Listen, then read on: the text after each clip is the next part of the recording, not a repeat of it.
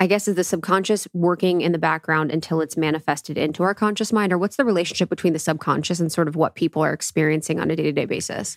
That's a great question. So I wouldn't say it's fully responsible because I think that puts too much onus on that aspect Yeah. of our identity.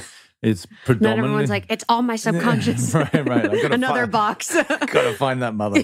Um, They're like, am I doing this right? that is definitely a huge strategy that people use. It's exhausting. It's like trying to figure it all out. hmm So let's get out of that box. No, so it's the subconscious is really it's kind of like helpful, right? Like obviously I came here Mhm. to have this beautiful conversation with you and I got here by virtue of a lot of subconscious programming, right? I know how to drive Mhm. my car, I know how to walk up the steps, I know how to knock on a door. You know, I didn't have to learn those things. Like you take a child or an infant and like they're not going to get here, right? Because they don't have those programs intact.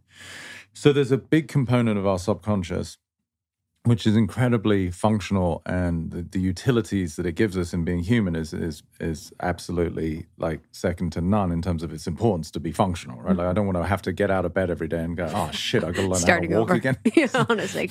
yeah just by the end of the day i was like yeah damn it i almost made it out I got it. but- Yeah, got it. almost made it out of Tomorrow. bed. Yeah.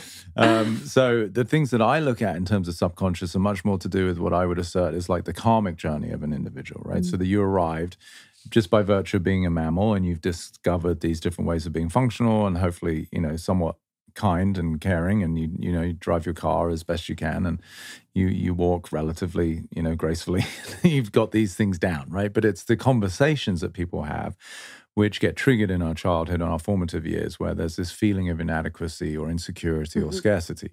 So it's those components of the scare, the subconscious, that really are the bedrock, the foundation for what I assert is suffering. And I make a distinction between suffering, which is psychological and emotional, and pain, which is just part of being a sentient being. You know, like if I get up from the table and I hit my knee on the, it's gonna, you know, there's a pain, there's a hurt. Um, and there's different thresholds, right? Mhm. Like, you know, if somebody comes at you with a, like a, um, what are those things called? Those pool, like, what are those? The rubber, the, the, the, you're like, I don't know what the guy's talking about. like, no, like the, um, they're, they're like these like foam things that kids have in the pool. Like oh yeah, uh-huh, those noodles. noodles. Thank. Noodles. you Wow, didn't expect that to be the example. noodles. I just like to be tangential I love it. People get like You're so like, okay, focused. Oh my god, what do you say? It's so like I've got to pay attention. It's like noodles. Yeah, What? noodles. noodles. So, you know, someone comes at you with a noodle, Mhm. the relative trauma to your body is like negligible and it's almost actually comical, right? Mhm. Like there's no there's no actual injury. Conversely, someone comes at you with like a six inch knife, you know, and uh, it's, it's an awful image, but if they were to cut your skin, Mhm. you know, the, the ability, the threshold of the skin can't withstand that. So, likewise, emotionally. So, what happens is during trauma as a child, like there's different degrees. Like, you know, for a friend to just make fun of you as a kid, like because you dropped the basketball, okay, it's not going to hurt. But when you overhear your dad saying to your mom, I wish we had had a boy, and it's a daughter hearing that in the background, mm-hmm. you know, there's a degree of trauma that does penetrate.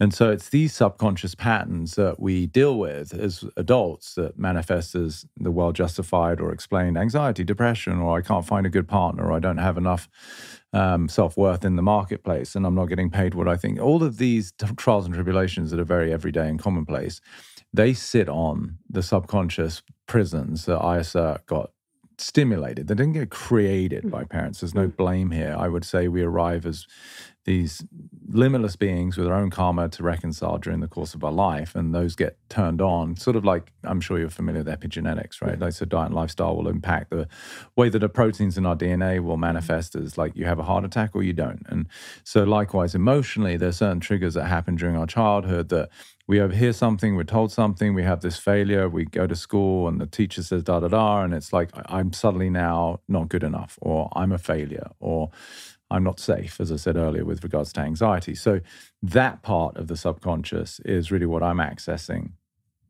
And again, not fully responsible, but it is a huge component of why people, as I said, deal with suffering and the everyday woes that then they try and mitigate and escape with whatever means they, they can. Because as humans, we want to avoid pain and try and find mm. pleasure. But Yeah, with that, then, how do you access the subconscious? Is it something that you do through hypnosis, or could someone, I guess, who's like a conscious person, notice their subconscious in their conscious state where they're like, oh, I'm having this thought, I'm having this thought, but I'm choosing something different? Or how do you feel like it's best to access the subconscious to understand first the beliefs that you're working with and then obviously to rewrite them? Um, it's it's tough. I mean, I, to answer the first part, yes, a conscious person could, in theory, mm-hmm. like if they're super astute and very aware.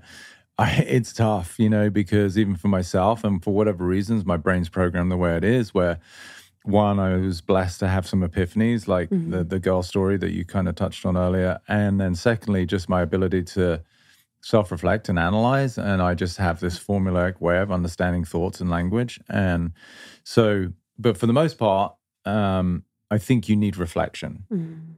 And that reflection doesn't have to be a therapist. You know, I did a, I think I did a post from a podcast a while back where I was saying, like, you know, it doesn't have to be a psychiatrist. It doesn't have to be a spiritual teacher. It doesn't have to be a Peter Crone. Although that the latter is obviously the, the best. The, the best. Yes. You're so beautiful. yes. If you want real change. yeah. Thank you, Liz. Um, so uh, the the the catalyst could be your spouse it could be your mother-in-law it could be your own parents it could be your sibling it could be a co-worker it could be your boss and what it's really leading to is what is the trigger for where you quote unquote come out of this state of equilibrium? Where whatever you consider to be your norm where you're happy-go-lucky you're going through life and then doom something happens you get triggered you get pissed you get upset. That is the access point to the subconscious because it's never the event. Now mm aside from the one that I was giving you earlier with the noodles and the knife, which is more graphic, you know, no one's actually hurting you by saying, hey, you did a lousy job. Or, you know, someone, I'm doing a mastermind right now, and this one girl shared that, like, actually, it was her family member who said, you know, we don't think that you're management material within the company. And that really upset her. Mm-hmm. But him saying, we don't think you're management material isn't what hurt her what hurt her was what those words actually triggered that she already believed about herself, mm. that she's somehow inadequate.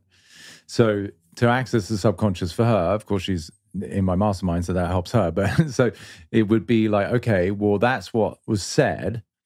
There's no harm in the language. If he was speaking Greek or Chinese, it wouldn't hurt her because she wouldn't understand and it wouldn't be able to correlate to the view that she already has as part of her identity. Mm-hmm. And then, so I pointed out, okay, well, that's the opportunity. That's the teacher. It's like, so what does his words in this case reveal about what you really believe. Because if somebody had a real sense of self worth and they say, oh, we don't think you're management material, there would be a different reaction. It wouldn't be the sulking, the depression, and the kind of yeah. like the cowering. It would be more like, you know, if they were aggressive, it could be like, well, fuck you, I'm mm-hmm. going to start my own company. Or like they wouldn't, they wouldn't be thwarted because of someone else's language.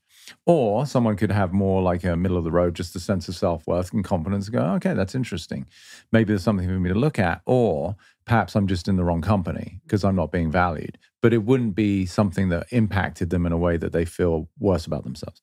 So, really, to answer your question, the way to access subconscious is just to notice wherever you get upset. Mm. It's one of my more popular quotes, you know, that's pulled from my book that's not finished yet, but is that life will present you with people and circumstances to reveal where you're not free. Mm. And so the reveal of where you're not free is accessing the, the subconscious. You just, you know, and it doesn't, again, just because I've explained it this way, it doesn't make it that easy. You still got to go, okay, well, I've had this pattern forever, but like, what is it actually revealing in the way that I continually, that's the thing you want to notice. It's a consistent thing. Mm-hmm. It's like, okay, well, I dated this one guy and he was a little abusive, but physically.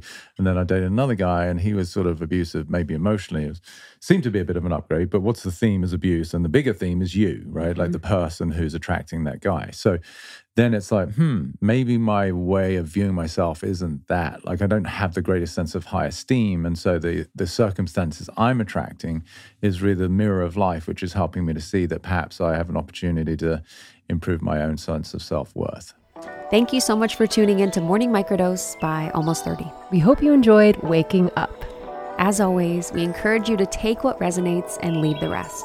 If you enjoyed this trip, tune into the full episode on the Almost 30 podcast. All episode information can be found in the show notes. Make sure to subscribe, and if this becomes a part of your morning routine, be sure to share it with a friend.